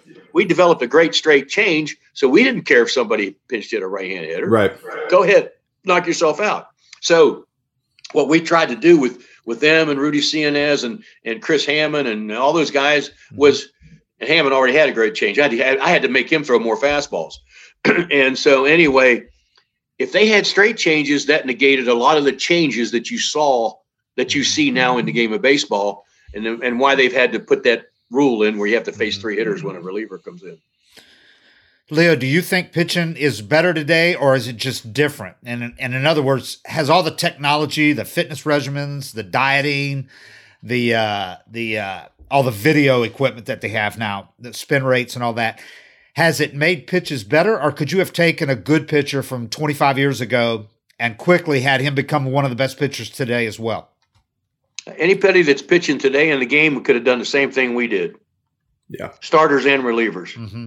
I, you know, you know, we used to call them heavers. You know what a heaver is? Mm-hmm. A guy just goes out there and fires blind. Right. Those are heavers. And, if, and when somebody explained to me then all the, and I believe that has a lot to do with the number of Tommy John surgeries going on in the game today is because setup guys are really being abused. They, they right. you know, the, and and the actually the starters got it pretty much. You know, yeah. pretty, and, they're protected. Know, I th- I think that, and also you you're going to think I'm crazy. Of course, you already knew that anyway, right, David? Eric didn't know. He had. I wish I could have coached with him. I, I, used to tell the guys. I said, "How how many guys in, on our team thinks they can get uh, three outs or bullpen?" Right? Oh, yeah, Lee, I can get three outs. I said, well, then what the hell difference does it make? You know, well, they can get three outs. And then I said, I used to tell people, I'd say, I think closing is the easiest job in the game. And they looked at me like, what, are you crazy? Of course, I didn't, you know, this is my way of trying to lighten the load mentally for a closer, right? I said, we only got to face three outs. I said, and Alejandro Pena said, well, I only got to face three outs. He said, I can do that with my fastball. Plus, you're not, you know, you're not most of the time no inherited runners. Right. What about the setup guys? The setup guys are inheriting somebody all the time, more than likely. Unless you're you like Eric and some of the guys the he, he was in his bullpen with him and Kimbrel in that gang. But that's a different story. You know, it's like uh, facing the Yankees when Mariano was a setup guy and Wetteland was the closer. Right. You know, hoo hoo. good luck with that. So if you have those types of guys, the Braves had three of them with him being one of them, Eric being one of them. Yeah. You know, it was hard not to say, okay, we're going to shut this. That's it, you know. But then again, if your starter's going good, that protects them over the long haul, you know. And before you know it, you know the the the, the setup guy's out of gas, not the starter and not the closer. Mm-hmm. And you see how baseball changes your setup guys every year. I firmly believe that. Put it this way: Ian Anderson, Max Fried, Soroka. I tell them in spring training, you're pitching every fifth day. And you're pitching every fifth day from spring training to however far it takes us to get to the end of the season and hopefully the seventh game of the World Series. So get ready mentally now. Prepare yourself that you're pitching every fifth day from day one, from spring training to the seventh game of the World Series. Mm-hmm. Get your mindset right there that this is what we're doing. That's not abusing nobody. Mm-hmm. And I'm going to tell you one thing that Bobby Cox did after 19, and this is why I'm telling you this. 1990, at the end of the year, remember, we started to see our pitching come around. Nobody noticed because we were in last place. He called, he said, Get your rotation out here at five, uh, two o'clock in the afternoon. Steve Avery, John Smoltz, Pete Smith, uh, Tom Glavine, and Charlie Leibrandt was the one veteran, Charlie. Mm-hmm. He said, I want you guys to go to spring training next year, knowing that you're pitching every fifth day from spring training till however far you take us. I don't care what you did in doing spring training. Get ready to go five days every fifth day during that season. I want your mindset over the winter to take care of that, and know that what we're what you're gonna what your job is when you get to spring training. You know they never they took us to the seventh game of the World Series. Mm-hmm. Never missed any starts. Yeah. You know, so I think that those those three young starters that the Braves have now, I love them because they can change speeds. They yeah. pitch. Mm-hmm. They just don't heave the ball or fire it out, you know, blind. Yeah. They know how to change speeds yeah. and move the ball around a little bit. And that's rare for so, young guys. Yeah, and I think yeah, and I why why can't they do that? Is there any? You know what? If they don't do it, that's because they won't be. Nobody will let them do it. Mm-hmm. But they if they if you let them do it, they'll do it and they'll stay healthy if you take care of them with what they're doing in between those three, any of those three guys remind me so much of those classic of the big three guys you had. Those were the type of pitchers you had. They had plenty of Absolutely. velocity, I mean, but they didn't get by on just velocity. Yeah, I never cared about how hard a guy threw. Mm-hmm. What I cared about was whatever he selected, where did it end up? Mm-hmm. And I, you know, you know, it's like I tell guys, I say, I'll never second guess your pitching. You know, I know, I know what you're trying to do with the pitch. It's like, you know, when Wohlers give up that home run to Leyritz, you know, Everybody said, "Oh my God, what's the matter with him? He let him hit a slider out of the park. He throws 100 mile an hour." Da, da, da, da, da. I told Wohlers, I said, he come in the dugout. Now he already feels like crap, and you know, you have another yeah. coach going beep beep beep beep beep. You know, and, and, and, and so I said, I said, "Whoa, Daddy." He goes, "Yeah." I said, "Don't ever second guess yourself on that pitch." I said, "I know you. If you'd have thrown it in the dirt, he'd have missed it by three feet." I said, "So don't ever second guess yourself on that on that pitch. You got me?" He was okay, Leo. You know, and I, I, I, so I sat down. I was ticked off not at the home run, but somebody else going. And so anyway, Bobby Bobby says, "You know how that is, Eric. Anyway, I know. Everybody got the laughing. answer after the fact, right? Yeah. So so Bobby sits down next to me, goes, "Isn't that something, Leo?" I said, "What's that?" Because he knows I'm ticked and upset, not, and not because of the home run. He said, uh, "Guys out there throwing hard like Wohlers is you know 95 miles an hour, or whatever." He says he keeps throwing 95 miles an hour. Somebody hits one. Mm-hmm the same yeah. person or somebody's going to say, "Well, you got to you got to mix in another yeah. pitch."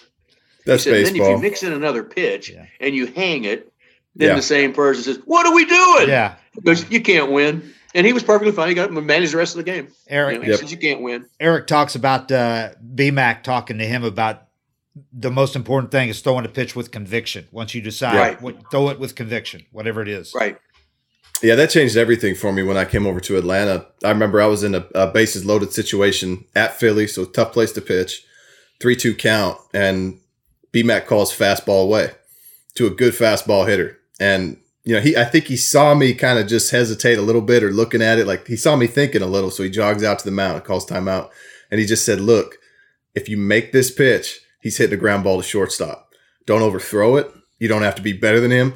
Just make the pitch." And so, you know, that kind of calmed me down in a sense. And I was like, I came over with a 20 ERA from Seattle the year before, and I'd struggled, and I'd been trying to trick guys and throw sliders.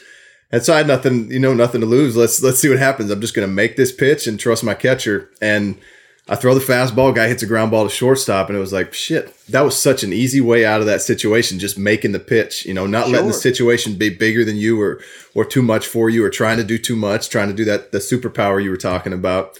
And uh, that was probably the biggest change for me going to Atlanta was just having conviction with my fastball and throwing it in fastball counts and challenging hitters with it, but just making sure I located it well. You know, that that kind of changed the trajectory of my whole career, just that one talk, him coming out to the mound. No question about it. And you know what? Brian McCann was, I mean, outstanding behind yeah, the plate. Amazing. I only got the fortune to be with him a very short period of time, but I remember him coming up, coming to the big leagues, and he's going to, he's nervous about catching Smoltz, mm. you know, and uh, Smoltz loved him, right? Oh yeah, yeah. yeah. Oh, and yeah. so guess what? It's he, he goes back there, boom, boom, boom, boom, boom, boom, boom, boom. He's catching him like he's had, you know, he's known him his whole career. Smoltz come in and sat down and goes, "That's amazing." He goes, "What?" He goes, he knows everything I want to throw. Mm-hmm. He said, I haven't even had to shake him off at all, you know. And then you knew you had something special with McCann back there. And the I other interesting thing, yeah, he was he was awesome. When you talk about making a pitch, you know, Maddux always told me, he says, it's all about making pitches. Yep. He said, if you make your pitch, whether he knows it's coming or not, he says, you're going to get the guy out. He said, but I want to tell you right now, he says, I'm going to give up a lot of 0-2 hits. He mm. said, this is when he first came over. He goes, because the most vulnerable count a hitter has is 0 2. He said, I'm going to take him out immediately. Mm-hmm. I went and told Bobby that, right? I said, Bobby, I said, well, look, I said, when he told me that, I said, let me go make sure I explain that to the manager. You know, you know? and uh, I said, Bobby, I said, Maddux says he's going to give up a lot of 0 2 hits. He goes, what, what are you talking about? What are you talking about? I said, well, he said, a most vulnerable count a hitter had was 0 2. I'm going to take him out immediately. And Bobby looked at me and he goes, Leo, that's what separates greatness from mediocrity. you know? Yeah. And there was no, no, no setup, no show, no waste, none of this stuff. Yeah. And, and so we just decided, you know, over, as a group, you know, we were going to try to take people out. And all our pitches were thrown to get a guy out, period. Mm-hmm. What do I throw on the 0-2, Leo? What do you think is the best pitch you think you can throw to get him out? No, say you know whatever. You you've got the feel for what you're doing. You know, mm-hmm. so you know you make that decision. And also, we had the catcher make a, make the suggestion with the pitcher making the final decision because we wanted the pitchers making uh, mm-hmm. uh, taking uh, complete um, responsibility for what was going on out on the mound. The other thing Bobby did was he'd say he'd tell the pitchers, he told the pitchers, he says, look, he says, when you look back behind you, if there's anybody out there behind you that you don't like where they're playing, mm-hmm. you have the option to move them. Then that like way that, that, eliminated somebody coming in saying, yeah, I got Right. Anyway. In this day and so, age, analytics doesn't allow that. No, that's too bad. Uh, you know, I mean, look, there, I, I, I see you know, I, I see, I, I, watch more of the pitching end of it, but my God, if I had that whole left side, I love seeing yeah. Freddie Freeman when he goes to the left. Mm-hmm. I just laugh my butt off and go every time here, you know what? And they still yeah. shift on him all the time, every time. And they standing, come on, you know, give me a break yeah. on that, you know. So anyway, you, I asked a minor league hitting instructor a couple years ago. I said, "You got the whole left. Say it's left. You got the whole whole side of the field." He said, "He goes." I said, "Don't you teach him how to hit against the shift?" Mm-hmm. I said, because the last I heard, if you're a good hitting instructor, you're teaching the guy to use the gaps. you you hit the gaps, you shoot for the gaps, and you'll get your home runs or whatever. He goes, oh, we don't want, we're not allowed to mess with them. I said, why? He said, we can't mess with their swing. I said, well, what's wrong with shooting the gaps? That'll take you the opposite way. Uh, I don't know. Was, I think it could come back around. You know, I think yeah. I think at some point there's going to be value in guys that spray yeah. the ball and, and use the whole field because you know, some of the, the toughest hitters for me to face were the guys that were willing to take their single. The guys that yeah, were trying to like take a guy deep. to be in pull mode. Oh, it's great. You just oh, throw fastball down the way, they hit it to second base. Yeah, you know? that's right. That's right. Yeah. The Freddie's liable to hit 330, 340 if he if they keep shifting on him and he keeps because he's year. getting better and better at hitting it the other way when he's he wants awesome. to. Oh, he's absolutely awesome. I think he. You know, I love watching him hit. You know, and uh, Maddux was but, the first uh, guy, Leo, that I had heard say that. Uh, about because you hear it all the time about a waste pitch, 0-2, yeah. waste it, spike it. Maddux was the first guy I'd heard said, "Fuck, forget the waste pitch. I ain't a waste yeah. pitch." Yeah. No, not at all. And that's what we used to, you know, because Smoltz would, where Smoltz got in trouble early in his career is he would throw the nasty. He had this, for a right hander the best breaking stuff I ever had the privilege of coaching or looking behind. Yeah, and uh, standing behind him and looking at it. Um, but he'd always give up two strike breaking ball hits early in his career. So what do you? He'd try to bounce it. Mm-hmm. I said, "Would you quit trying to bounce the damn thing? Just throw it like it's strike one or strike. I don't care. It breaks so good. I'm trying." So when he tried to bounce it, he would slow his arm speed down, uh-huh. try to make sure he got it down, and that's when he would leave it right there. Yep. Until he got understood that go ahead and take him out. You know, go ahead and take the guy out. You don't have to bounce nothing. Yeah, waste pitch. That waste pitch mentality takes away some of that aggression that makes the pitch good in the first place. You know, right? When you're trying to get him out with it and you're trying to finish it and, and throw the shit out of it, that's that's when yeah. you that's when it has that good life to it. When you try to waste a pitch or baby it and throw a ball down in here where it's safe, right. that's when you slow right. down and wind up hanging it. Leo. Well, you know what Johnny Sain used to say too. He'd say, "You know what, Leo?" He said, "You get a, you get a hitter out five ways: movement, stuff, change of speeds, location, and motion." He said, "Those are the ways you get him out." He said, "He said so. Whatever you're going to do, you do it under control. And yeah. if you do it under control, you're going to make the the pitch that you need to get the guy out."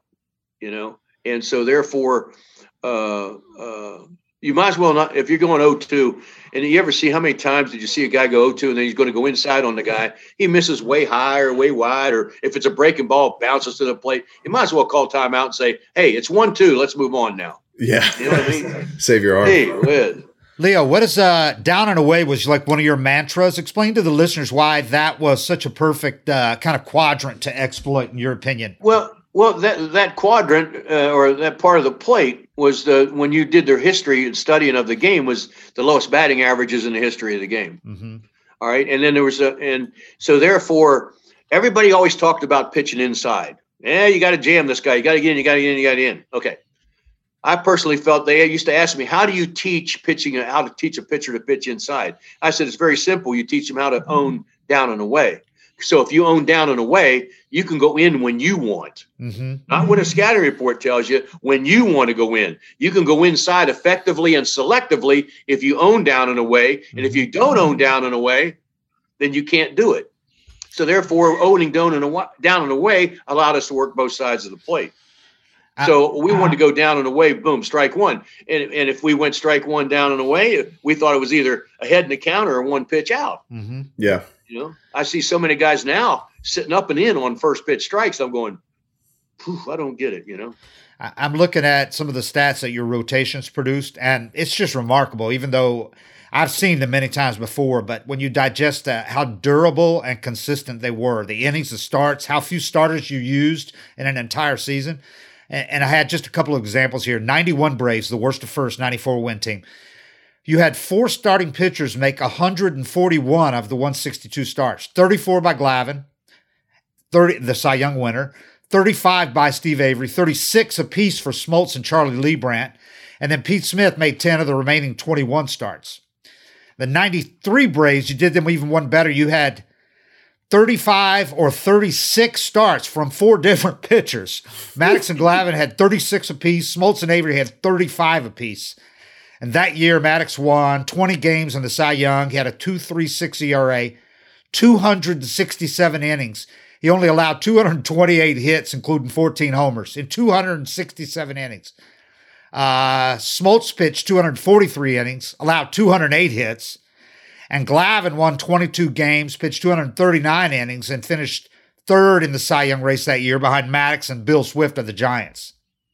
And that was after Maddux and Glavine had finished 1 2 in the Cy Young race the year before in 92. So it's just that uh, you'll just never see that again. What you, what you guys did, the durability and the consistency, the innings.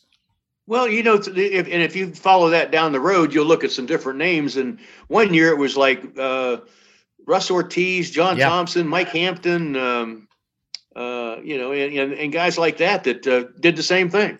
You know, it's like Russ Ortiz. We got Russ Ortiz in a trade from the Giants. I said, anything you need to tell me, Russ? He goes, what? I said, he says, yeah. He said, I said, the Giants traded me because they said I walked too many guys. I said, I don't care how many you walk. Boy, he walked a bunch, no. didn't he? I, I, said, I said no. I said as long as they don't score. and they did. Somehow they, they, did, that he, year. Eric, he won 22 games that year, walked and I didn't. I didn't work with him one time on don't walk this guy or any of that stuff. And you know what? If he's pitching in today's game, he might not win Yeah. 10 because he, he didn't even kick in till we got to 80 Yeah. pitches after four innings. He walked a shit ton of guys that year, man. But then he would he won 22 games. So did. who am I to argue? I said everybody's got different styles. he got Yeah, out of more thing. jams than anybody I've seen in a full year. It was unbelievable. So you had all those kind of guys. You know, I mean, it was different guys, but you had your base for 10 years. You had a strong base of the big three. 96. You, in 1996, it was a 96 win season for you guys, second consecutive World Series trip, and fourth trip to the series in four years. You guys got 235 innings and a 2.98 ERA from Glavine, 245 innings and a 2.72 ERA from Maddux, and 253 and two thirds innings with 276 strikeouts and a 2.94 ERA from Smoltz, who went 24 and 8 that year and won the Cy Young Award. I, I wanted to ask you: Have you ever coached a tougher or more competitive athlete than John Smoltz? Well, not really. I mean, I, I you'd have to live Glavine and Maddux right in that Right. boat. You know, Jaret Wright was like that too. Yeah, oh yeah, know. Bulldog, Uh, wasn't he? you- yeah, and that year, yeah, that year Smoltz won um, 29 games. He won the All Star game and he won three games in the playoffs. He won 29 games that year. And uh, but anyway, uh, you know, it's all like I said, that's the thing that we were most proud of. I mean, you know, it's like Maddux said in his Hall of Fame speech. He said, "Our coach in Atlanta said, go to the post when it's your turn, and the rest will take care of itself." I never told anybody how many they should win, how many they should, you know, this or that, or what your goals are. No, the only goal was to go to the post when it's your turn. Tell, tell, Relievers make your appearances when called upon. uh-huh. Yep. Tell us a little bit more about Maddux. He won four straight Cy Youngs from 92 through 95. The last three of those were with the Braves. And and this is to me, I mean, you can look at Pedro Martinez had a stretch like this and Remby Randy Johnson, but Maddux, to me, this stretch that he had, he went 75 and 29 with a ridiculous 198 ERA and a 0953 whip in 124 starts during a four year stretch, averaging 237 innings a year. And that's despite two of those years being shortened by the strike. No, he was, he was uh, I never seen him carve up somebody like he could carve somebody up, you know, and carve up a hitter. And, and it was amazing, you know. I mean, you know, you, you when you talk about those Hall of Fame pitchers, you know, Glavine was stubborn. He would never give in to the strike zone. Right. Smoltz had Smoltz had three good pitches and command of them. Uh huh. And Maddux had movement and and three pitches basically. They all had just three pitches and basically, but they could uh, they know what they had and they know how they knew how to use it. But um, uh, Maddux one time he in one of those years where he got off to a 4-0 start, you know, he's he's pitching against the Mets. Uh huh. And we're we're in Atlanta and he goes, uh, you know, you haven't been out to the mound yet since the season started. This is four starts in a row. I said, no, no, no, no, no. He goes, uh, well, he said, uh, I'm going to look in in the sixth inning tonight. He said, when I look in, he said, come on out and pay me a visit. I said, yeah, that's fine. I'll come out and visit you. I'm thinking, well, I hope he's out there in the sixth. You know, I mean, you know, not, something could happen. I don't Yeah. know. You know, I mean, I'm not expecting it, but anyway, he's got a three hit shutout going into the sixth. He gets the first guy out, looks in the dugout at me. And Bobby goes, Leo, Leo. He said, Mad Dog's looking for you. Get your butt out there, make sure he's okay. So here I go. You know, I go running out to the mound, and I said, Okay, I'm here. well, thank, he says, Thanks for coming out. He said, It gets lonely out here. He said, He said, I don't want to talk to Chipper. He said, I don't want to talk to the umpire. He said, the catcher don't speak English. I'm glad you came out.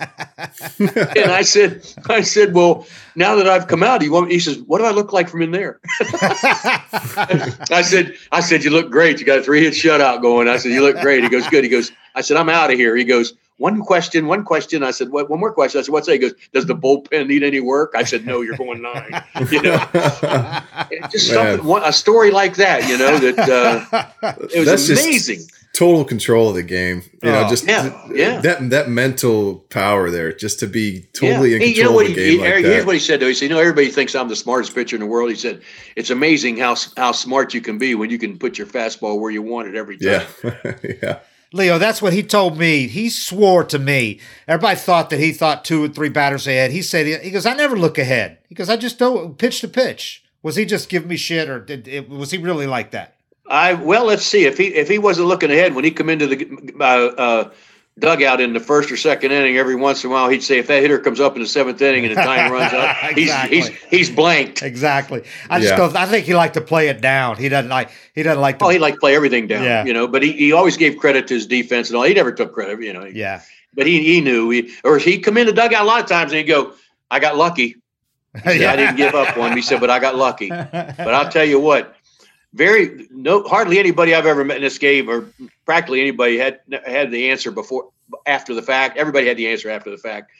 My darn, he had some answers before the fact. He, you know, he told he told uh, uh, Bobby one time uh, he couldn't get Luis Gonzalez out from Arizona, uh-huh. left-handed hitter, and every pitcher, as Eric knows, he had a hitter that there's yeah. just, just I don't care somebody. what you throw him, he's he going to nail you. Yeah, well, he couldn't get Luis Gonzalez out, so we're playing Arizona, you know, and they yeah, that was when you would run into Schilling and Johnson. So you, yeah. you know, and uh, so anyway, uh, uh, he told Bobby, he said, you know, he says, if you want to walk him, we'll put him on because Bobby refused to have Maddux walk anybody. Right, right. He was not putting anybody on because he felt that you know nobody could hit him.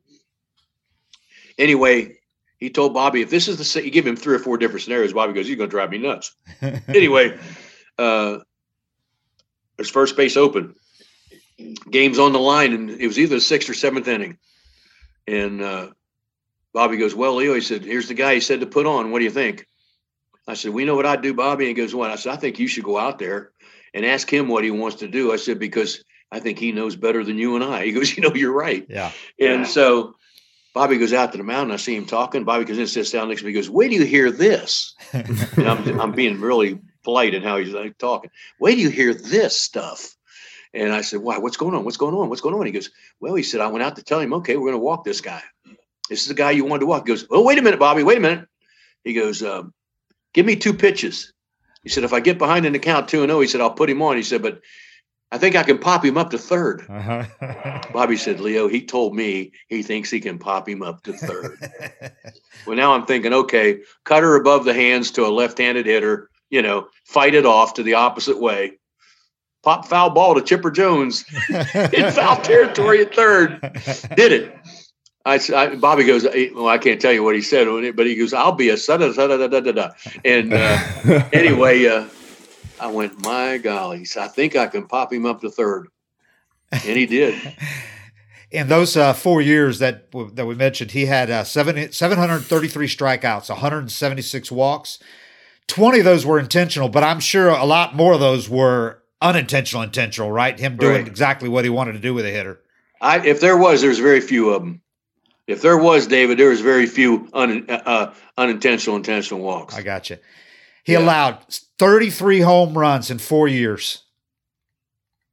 Gave yeah, you know, by today's standards, maybe he doesn't throw hard enough. I wanted to ask you that. I wanted to ask you what he thought, what how you thought he would stack up in today's game, because I see a lot of people. Oh trying I, to. I, so, yeah, I don't think he'd ever give up a run. you know, I mean, so different than what hitters are facing, too, right? Yeah. Well, you know, it's like the launch great. angle. You know, the, yeah. the, launch angle. The launch angle was uppercutters. He would have carved that up. You know. Huh? Oh my God, yes. You know, I mean, he'd have, probably had more strikeouts than the three thousand some he did. Yeah. But bottom line is, those guys could pitch in air, any era at any time. Yeah. I mean, and I also think that the pitchers today, like I mentioned uh, certain guy, and not just the Braves team. Want you could still develop great starting rotations and allow them to pitch, but you have to do that starting in the minor leagues. Mm-hmm. You know, in other words, uh, uh, my my last year with the Braves, I think uh, my last year, like uh, you know how they used to bring the minor league kids up and uh, you know, present them with awards for yeah, you know. Yeah. Well, I always used to go out and like yeah. to see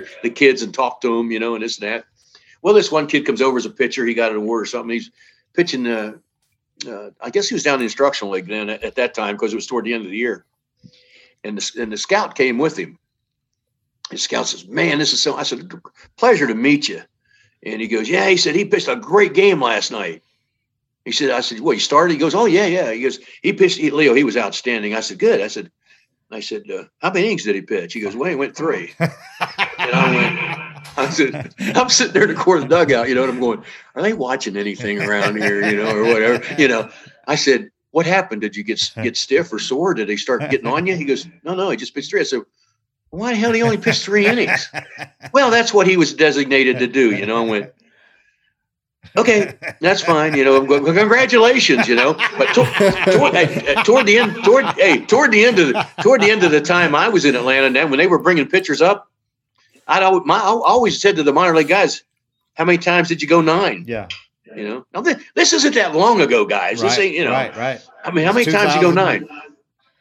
None of them ever went nine. Oh yeah. Before earlier on, they'd say, yeah, you know, a couple of them went nine. You know, this that. I mean, Pete Smith was in Double A when I was there. He pitched 176 innings and went to the big leagues. but he went nine. How many? It got to where nobody went past seven. Oh yeah, yeah. Nobody you know? passed nine, so 90 pitches. Or now so. you can't expect them to go do that in the major leagues. Or if you're if a relief pitcher, you know, is limited to how many you can't you can't do two days in a row, or you can't. Yeah. How are you going to do that in the big leagues? Yeah. You know, so I think you have to get acclimated as far as say AAA for your reliever to get acclimated to go two on, one off, two on, one off. Because if they're not allowed to go back to back or not allowed to do do three out of five or whatever at, at one inning a piece or whatever to get them ready for that, because in the big leagues it's going to happen. Especially like a guy like Eric's case, you're so darn good, you got to use you. Mm-hmm. Yeah, I, I feel like I felt better every day in a row I went too because my timing was cleaner. You know, I, I felt like I had my direction better. I was fresher off the mound obviously you need some days off, but I always preferred to pitch a lot. And I think you, you almost miss out on good relievers by not giving them a chance to be out there more. Right, right. Well, you know, the guys used to tell me I'd rather be I'd rather come back a day early than be set back a day. Yeah. Like even, See, even that after mindset off days. now is not no longer exists.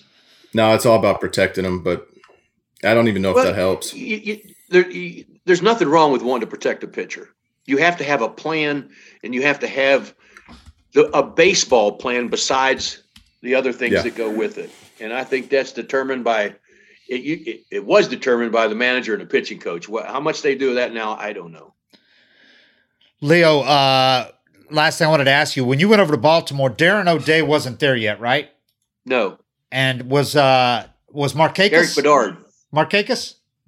Yeah, Nick, that's his rookie year. That's what I thought. best player we had on best player we had on the club. Yeah, yeah, he was something. And he- his rookie year, best player we had on the club. I'm sure you saw from him then some of the things that he carried Saw throughout his everything. career, Saw- right? No question about it. No question about it. He was the best player on the club his rookie year. Went about his business on a Yeah. professional manner, which was lacking over there. Yeah, and and was a real he was a consummate pro at a very young age.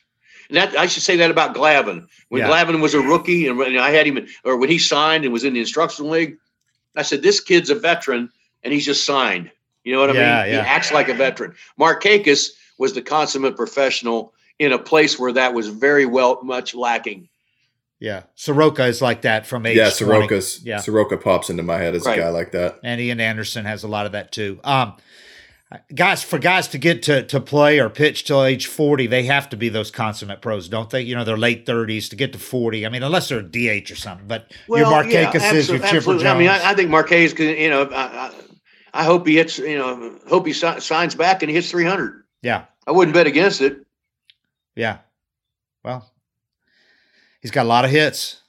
People, he's under he's underrated. People don't realize how many oh, hits absolutely. he's got. Yeah, No question. You know, He- now if you can't hit one 650 feet Yeah. or strike, throw 102 miles an hour, Yeah. you know, I, I, you know, it's amazing. I see an interview, uh, that- an inter, I I heard an interview with a guy, a pitcher. I can't remember who it was now, and the playoffs, and he pitched two innings and had five strikeouts or whatever. And they said, "Man, how did you do that?" You know, well, I da, da, da, da. you have three hits and two runs, yeah, two innings, three hits, two runs, but he had five strikeouts Yeah. and was throwing real hard. yeah, He got the interview after the game. Yeah, yeah. Nick and definitely uh, a different world. Nick and Freddie Freeman have been were so critical in getting this organization through that rebuild in only three years. You know, Oh, a lot of people were well, surprised they, won a division title after three years. It didn't take them five or six like it did Houston. And Nick and Freddie Right. were so important in that. Nick came over Well, like you said start of it. earlier, the, the Braves have always had had success in, in, in their farm system, and Yeah. they've known how to do it for a long time. and bringing up or, or or adding guys that were those kind of stabilizing forces in the clubhouse. Absolutely, I mean, those you don't have the success that they've had. You don't have, and I, I, I think you have a manager Yeah, that has a combination of old school and new school. right. Yeah. Snitker. You know, Yeah, he, in he's other words, he's he's been through all of it in the early part of his career, and now all Yeah. of it through the with with with with what's going on now. And I think there's not too many of them left anymore either. Yeah. Well, he's another that credits his career to Hank Aaron and Bobby Cox. I mean, those were his two mentors. Well, it's they hit on a lot of us. I'm going to Yeah. tell you that Hank Aaron and Bobby Cox. Uh, uh, bottom line is, guys, uh, we're not sitting here having conversations like Snitker or myself or whoever conversation you've had with without those two people. That's why it makes it so hard to lose, you know, to lose Hank and uh, you know Bobby's been And in Don and health, Knucksie, lose I mean- Don and Knucksie and yeah, yeah, and then uh, Mr. B at the start. You lose a lot of good people. No question. Yeah. All right, Leo. Well, hey, we kept you a long time, man, but we really That's all appreciate right. We're your, uh, talking baseball and talking pitching. I got a picture on the top left hand side of the screen there. that, you know, it kind of makes you feel good to talk about that and have and have and have somebody that knows what you're talking about because Yeah, he's yeah. had to live through it. That makes Yeah. a huge difference. That's what you miss the most when you're done. You know, just those conversations and going back and forth about pitching, man. I always Yeah. miss it. I know it. And you know what, Eric? Isn't it funny how uh, you know I've al- I always said I learned I learned a great deal for some from some great people that you can count on one hand, and then the other 250. I don't know. You better let some of that go in one ear and out the other, don't you think? oh yeah, you gotta you gotta learn your filter. You know, you gotta You learn. ain't- you ain't kidding, you know? for Leo, sure. Leo, did you spend a couple of years with William and Mary? Didn't you? With who? William and Mary. Didn't you work with the school, the college? Or who Fur- was- no, Furman Furman. University. Furman. I'm sorry, Furman. Yeah, yeah, I had a great time with that, and uh, they were starting to develop some good kids, and uh, and uh, the, the pitching or the the pitching coach there was Caleb Davies, and he picked my brain and wanted to. Yeah. They welcomed me with open arms as far as wanting to know all how we, you know, you know, naturally somebody want to pick somebody's brain, just like I wanted to pick Don Sutton's brain. It, it all goes down, Yeah. and then Coach Harker, who was the coach at Furman, pitched up through AAA with the Phillies, so he was a college coach that had a background of professional baseball. And when he heard that I was right close to their campus up in Greenville, Right. that um, that uh, he wanted me to stop by. We we developed a great relationship, and uh, his pitcher they used all my pitching programs there. They went two years in a row without anybody breaking down. Oh, that's great. You live up in Lake Hartwell, right? Is that? Right on the lake, you know. I'm looking out of it. Oh, that's it beautiful. I Yeah. love that lake, man. I always want to go up there and spend a weekend. So that's pretty close to Greenville, yeah, right? You just drove over there. Yeah, I, I- yeah. I, I was a pitching coach there in Greenville in '84. Managed the second half of '84, and then '87. Oh, I didn't realize you managed there. Half a, half a year. Okay. Got won the pennant, but got beat in the playoffs. Great. Well, love it, man. Um, well, uh, we got to have you back on before, but Yeah, before that too was long. great. Glad to do. Maybe Just spring me know. training. All right.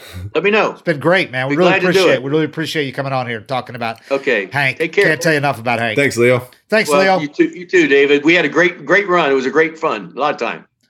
All right, that's it for 755 is real. I hope you guys enjoyed that. That was a, uh real pleasure having Leo on. And we'll be back probably next week. And uh, as we inch closer to spring training and knock on wood, hopefully it starts on time. Yeah. 755 is real. Yeah, always real. 755. Don't forget it. We're out.